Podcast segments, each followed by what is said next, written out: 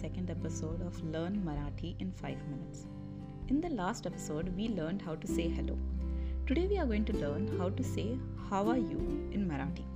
To ask someone how they are doing, simply say Tu kasa ahes. If it is a boy or a man, let me repeat that once. Tu kasa ahes. If it is a girl or a woman, say Tu kashi ahes. Let me repeat that once more.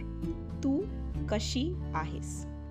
If you meet an elderly person, you can respectfully ask, Tumhi kase ahat. I'll say that one more time. Tumhi kase ahat. That's it for today's episode. See you in the next episode. Bye.